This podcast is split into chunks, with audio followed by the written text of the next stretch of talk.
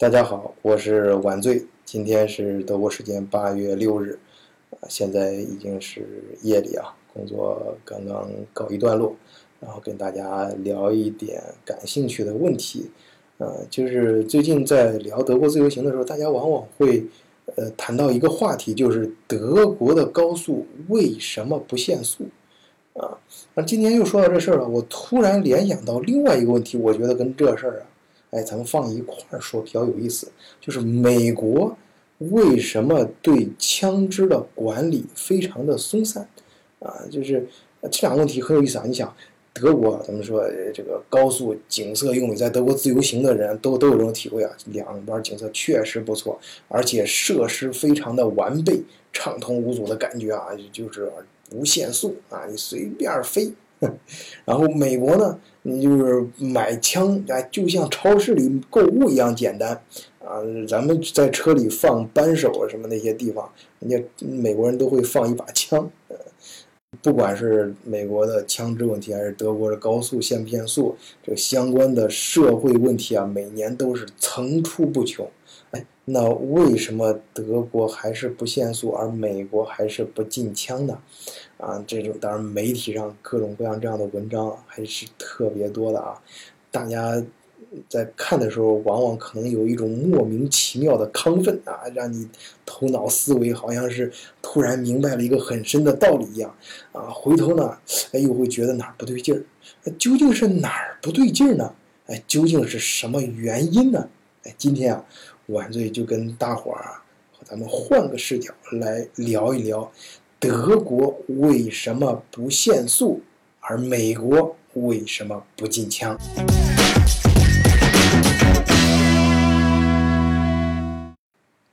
首先啊，我必须承认，咱们老话经常说那个打铁还需本身硬，这德国啊，确实它的车好，路哎牛。这个开车的人素质也高，呃，这相对来说啊，首先这个德国的车，就说一点我自己的亲身感受啊，就是我在德国呃买车的时候啊，呃有这样一种，就是我我自己感觉，我不知道那个大大家有没有这种感觉，就是德国的高端车，哎，比国内要便宜，但是德国的中低端车比国内的要贵。这个是什么原因呢？哎，我们先不说那么多啊，我们说现象，就是我去买车的时候，一般在德国你都很容易可以试车嘛，而且很多是 4S 店跟高速都不远，很容易上上高速。你你买车的时候试车，你直接就开上高速，然后直接你就拉到一百六以上就行了，你就看这车晃不晃啊，车况怎么样，飘不飘，基本上就能判断出来这个车质量过不过关嘛。这个世界上各大汽车的品牌都会把它的车能不能打进德国市场啊？咱先不说那个在德国市场份额能占多少，你能不能打进德国市场正规销售，就作为一个对你车质量的一个检测标准啊，就是说你达不达标？呃，我记得我以前看过一个中国好像是央视啊一个采访节目，采访的是国内一汽的一个老总。呃，但是他他旗下一些做的一个品牌啊，但那个品牌具体的名字我时间太太久，我想不起来。他当时就非常感慨的说，他花了很大的精力啊，付出了很多代价，要把车推向德国市场。当然他知道，就是以我们中国现在咱们说现实啊，发展阶段是很难把车完全卖开的，但是一定要卖。敢于在德国市场上卖，销量啊，呃，我们先放一边不说，也咱咱也谈不到，这这个量也谈不到什么市场份额。但是你一定要符合这个标准，你的车要能够在在就是德国的市场上看得见啊，正规的销售平台上有你这一号才行。就是说，德国的这个标准是非常严格的。那么在德国，你想。嗯，就像我自己，就我作为普通老百姓，自己买车的时候，拉到这这开上高速，直接拉到一百六，你一下就看出来车行不行了嘛？那国内中低端车呢？呃，它的它有些的工艺，还有呃还有材料啊，所采用的一零部件，可能就没有像德国市场上要销售的德国本土厂的这个车做的这么扎实啊。或者咱们不得罪人啊，其实咱们换个词儿，就是说。特点不一样，特点不一样啊。中国那个可能就是朝着日本那个方向去了。有有有些朋友可能会，呃，说我们啊问过这个德国的工程师，他们造车的时候是不是把这当成车的，是看当成艺术品的，啊，呃，这个也对啊。当然这这有点悬，我们说一点实际的啊，就是他人家非常注重这个车的安全性和高档性啊。就是德国车，你看你你进那个车的时候，它的这个设计的造型啊，就是你一看就感觉很高档。啊，甚至声音啊，发动机的声音，还有关门的声音啊，这种甚至车窗的这种声音，呃，还有设计这个车的时候啊，它的底盘的标准就是把车速放在二百时速二百和二百五这个级别去设计的，去造的时候工艺也是按照这个这个级别的要求，宝马、奔驰，包括大众的一些呃高档，像奥奥迪也是，你你上高速你直接拉到二百。呃，就就大众的话，你你不用太高，就大大众的帕萨特就可以。呃，说到这，我顺便插一嘴啊，就是去年我国内有个同事过来，我租的帕萨特，他上来之后，我们开出去开了一天，然后他突然来了一句：“哎，这是什么车啊？这么好？”然后我说帕萨特，他非常惊讶，说：“不可能，国内那个帕萨特就绝对不可能有这种感觉，就是可能国内。”就就是一二十年前刚有帕萨特的时候，可能质量还行。现在他说国内帕萨特那个绝对不是这个感觉，就是这个很稳。然后我去年年底那个国内有个老板在慕尼黑过来的时候，他自己呃本来可以就找个司机导，就是带个车带他转行，他非要自己开租一辆车。然后他他为什么他说他他租一辆叉六，那老板嘛挺有钱，他租租个叉六开，他只有在德国，哎呀，开这个德国的叉六才能感觉到什么是叉六啊。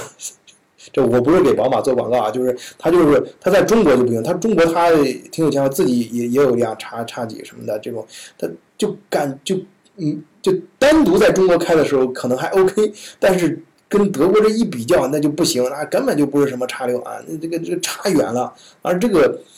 呃，我相信有不少听友是有这方面体会的啊。你要是想说什么，可以节目下面留言啊，也可以在咱们社群里面讨论啊。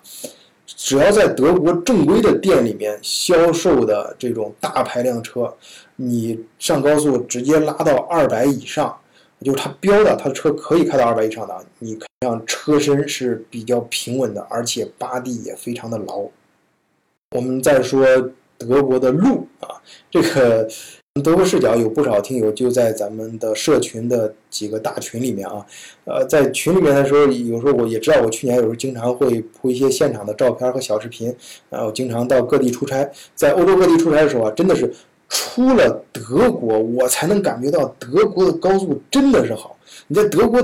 那个。本身境内开的时候还没感觉，你出了之后一比较，这就比较出来了。你首先是你在那个其他国，你比如说北欧，北欧地广人稀，按说路不错，但是你经常开着开着都要拐弯，就下高速了，或者一条高速很难直着开很远啊。然后南边呢，意大利首先它收费啊，收费的地方确实不错，但是只要一出了收费站，很多路况真的差得很远啊，很甚至有些地方啊，我感觉就像。中国那个路况啊，就像中国那个呃二十年前的城乡结合部那那那种地方，然后嗯最接近德国的路况啊，应该是法国，但是法国也收费，它不收费的地方路况也不行，呃而且一个就是高速公路的设施啊好不好，一个是你看它用的那个，比如说它的它的中间的隔道，它用的那个钢材的厚度。啊，钢板的厚度，还有扎实的程度，还有就是它的休息站啊，造的那个卫生间呢，那么一些设施啊，那个扎扎不扎实啊？德国那个很敦实的感觉，很有质感。呃，然后东欧呢，呃，这东欧也也其实现在东欧很多路新建的也不错，因为东呃整个欧盟东扩之后，给了很多援助，但是你能明显感觉到还是差一点啊，就是确实是经济上。支支撑的力度达不到。说到路呢，就是很有意思的一个事儿啊。我发现，呃，咱们群里还好，因为最近呃这段时间，呃有有有一些群友正好到，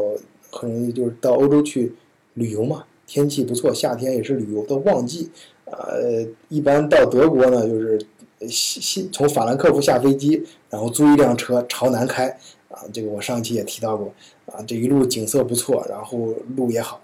自驾游的感觉，顺便考察一下德国啊，因为这这条路中间经历了很多城市，都是德国制造业的重镇啊，就是我们所谓的德国的精华的那一部分。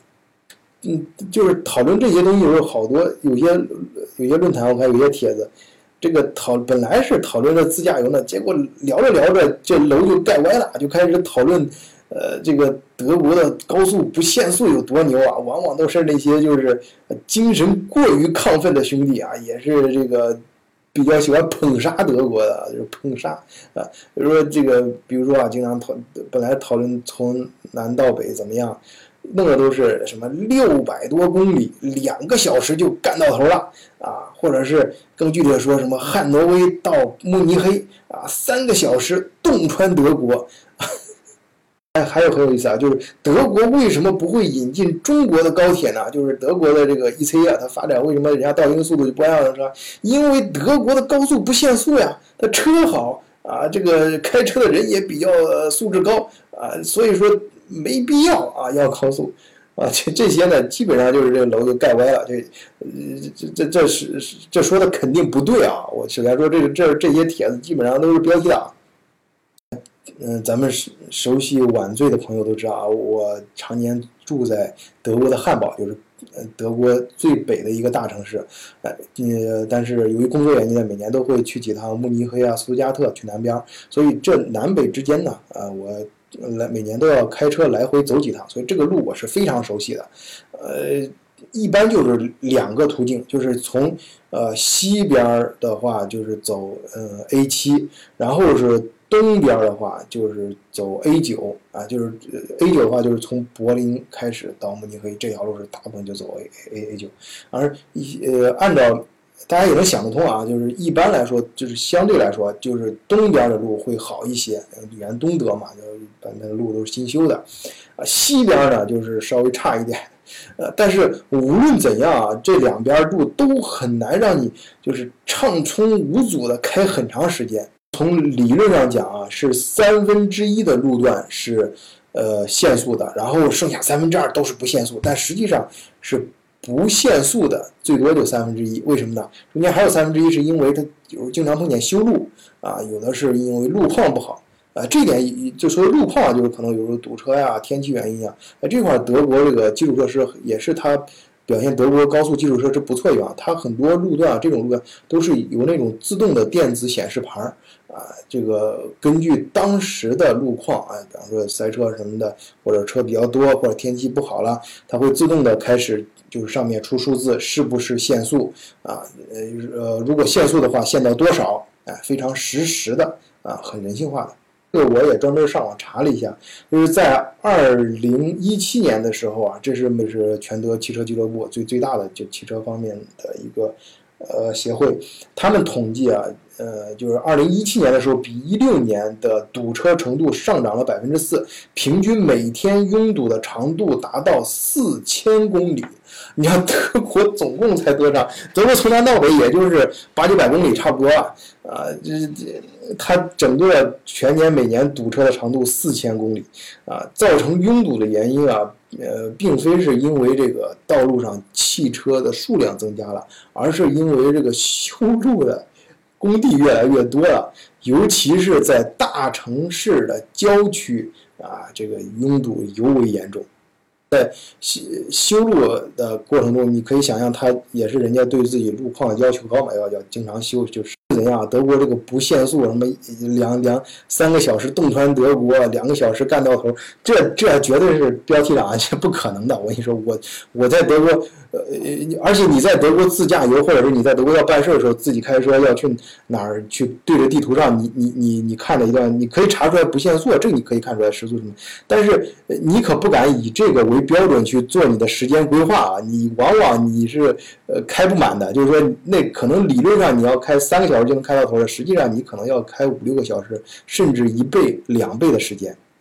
在德国开车的人啊，德国人是十七岁啊，你就可以去考驾照了啊。但是只有在年满十八岁之后，才可以在没有成人的陪伴的情况下自主驾车上路啊。所谓德国人就常说的那个“十七岁的诱惑，十八岁的自由”，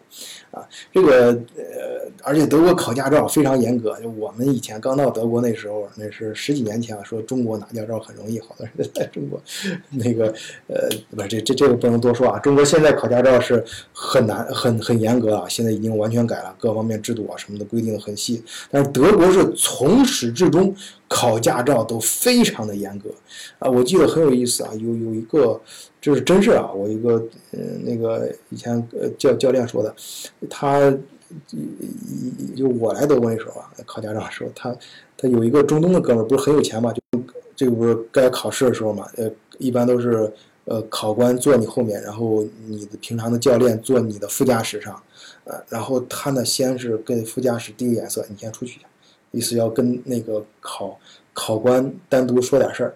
但是那个教练没没明白，以前没没碰到过这种情情况，没太明白。然后那个那个中东那个哥们儿有钱哥们儿就觉得你真笨啊，然后下然后直直接那个教练就说他就看到那个那个哥们儿直接拉着后面的考官出去了，人家出去了，人家到叫呃到车外面，然后是他透着车窗玻璃啊就能看到那个中东王子跟那个。呃，教教练就是说，哎，不，这不是中东王子啊，就是中东的某一个人啊，就是咱们绝对不能，呃呃，说人家王王王子什么怎么样啊，就是反正中东某一个人啊，这么一个哥们儿，然后就就递给了那个呃考官一个信封，那个信封啊，能让你看到，就是侧面能看到，肯定里面是钱，而且还很厚一沓，然后他当时那个教练都傻了，然后。就是看到那个呃考官，直接就是一愣，半天什么话都没说出来，然后瞪了半天之后，然后然后就回到那个就扭头就走了，那肯定就没接了啊，肯定那钱是他是不敢接的，然后很生气，转身就走，走了之后进到车里面，然后打开车门，拿上自坐都没往下坐，然后拿上自己那一套什么检测设备什么的，呃那个记录什么的就。转身就走，走的时候啪把车门一关，然后教练赶快就追出去啊！问考官，考官然后直接给撂了一把。这个人这辈子都别想在德国拿到驾照了。是中东的哥们儿有意思，呃，咱们中国人啊，就是很多在德国考驾照也是好多时候考几次都，呃，考不过，尤其是中国的老司机过来，那个路考很容易不过。你知道德国路考有一个有一句话叫做 “shoot blink” 啊，就是。竖的就是肩膀的意思，呃，就是呃，你要扭头看肩膀的哥，就变道的时候嘛，还有车启动的时候，呃，这这个这这个事儿，其实中国人他肯定懂啊，这意思。但是你要咱亚洲人那个脸比跟西方人来说相比较来说稍微平一点，这样的话你你可能看了，但是你幅度不够大，这样的话考官没发现啊。那还有些中国过来的老司机啊，他就在中国开车，他养成这个习惯，就变道之前就眼睛随便轻轻扫一下后视镜就得了。然后这种情况，在德国路考的时候，如果发现你这个或考官认为你没有扭头去拿眼睛认真的看旁边的话，这一项那你肯定是这次路考不过了。到这一点还有很多其他的知识点，咱们可以以后专门讲。考驾照的时候去讲，那个就是他考的时候，你还有其他一些知识。总之，在德国啊，考驾照不是一个很容易的事情，呃，而且很严格。呃，真的是有些人考很多次考不过，而且德国是这样，你如果是考五次，还好像还是六次，如果考不过的话，他就建议你去测智商。啊，这个不是搞笑的啊，他是很认真的建议啊，也是对你很负责的一个建议。就是我我我，但是而且我真真的是认识有中国的朋友，考了五六次都没考过，而且他智商绝对没问题啊，因为这人我认识啊，智商肯定没问题，精得很。呃，是我我学驾照，我在德国学驾照，我运气比较好啊，就是路考就笔试跟路考都是一次考过了。呃，我记得我学驾照的时候，教练最经常跟我说的一句话就是 “Nicht für deine Prüfung, zwar für ihr Leben”，啊，就什么意思？就是。我我教你开车呀，啊，不是说为了让你去拿到那个驾照应付那个考试，而是为了你以后的生活啊，真正是让你啊，从你生活的更安全这个角度，啊，这个咱们稍微说深一点啊，德国这个考驾照的时候，他非常推崇一个理念，就什么理念呢？叫预判，用中简单的说叫预判啊，就是开车的时候是预防性，就是就是你开车的时候要一定要，就是。你要自己一边开车一边提前判断将要发生的事情，啊，然后提前做出相应的一些措施和动作。我第二点就是我印象最深刻的时候，教练经常跟我说要控制情绪，就是你开车的时候，比如说旁边人突然超你了。啊，你不要骑车反超，然后尤其是他他违会交通规则了啊，甚至从你右边超你，然后呃车车尾还什么挑衅型的扫你一下，你这个我跟你说，你这个时候教练就反复说，不管怎样，你第一做的是先控制好自己的情绪啊，你为了达到这个，你甚至骂他一句或者是怎么地的，但是最好是笑一笑，这件事赶快忘掉，专心开你的车。呃，你要知道，在德国这个高速，它很多路段不限速，尤其是你在高速不限速的地方，你遇到这种情况，不管是什么原因啊，它反正引起你不爽了，很容易造成你反超过去，然后顶着它开。因为德国只要你的车是新车，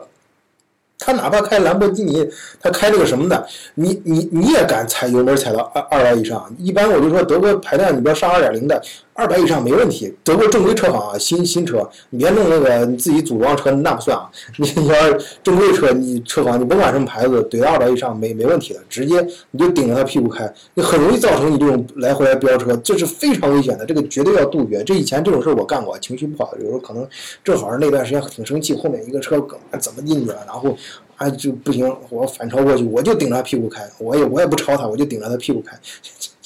这这是要坚决杜绝的。我这种傻事儿我干过。人有时候这就跟有时候什么，人们说那个黄赌毒一样，你就是到跟前的时候人容易犯迷啊。这个这个一定要经常杜绝。所以这是我开车的时候，我记得教练经常叮嘱我的。第二点，控制情绪，开车的时候一定要控制情绪。就是我自己接触的教练，包括我有时候也有同学们，有时候或者朋友交流这个学驾照经验的时候，呃，也会知道他们教练在强调一些什么东西。呃，这一点，所以说从教你的时候，哎，这就我觉得就造成这个大家在德国学驾照，就是学车的时候，这个呃，你的思想就是应该是一个比较正确的。本身德国人也比较讲究纪律嘛，所以这个德国人这个纪律性啊，不仅体现在这个车上啊，制造工艺，大家说，尤其是对于中低端的车啊，德国造的时候，它的标准照样是达标的啊。中国可能有时候就偏重于其他方面的呃要求啊，比较灵活，然后人家不灵活，反而就是再一个就是对于人的标准啊，对人的纪律性啊啊，开车的时候也比较讲究啊，这这相对来说啊。我们刚才算是夸德国，刚开始先说点德国好的，然后呢，我们还是要呃说一说这个德国有这个，德国也不是神嘛，德国人也是人嘛，他呃他关于高速限不限速，他们当然也是充满了担心和忧患的。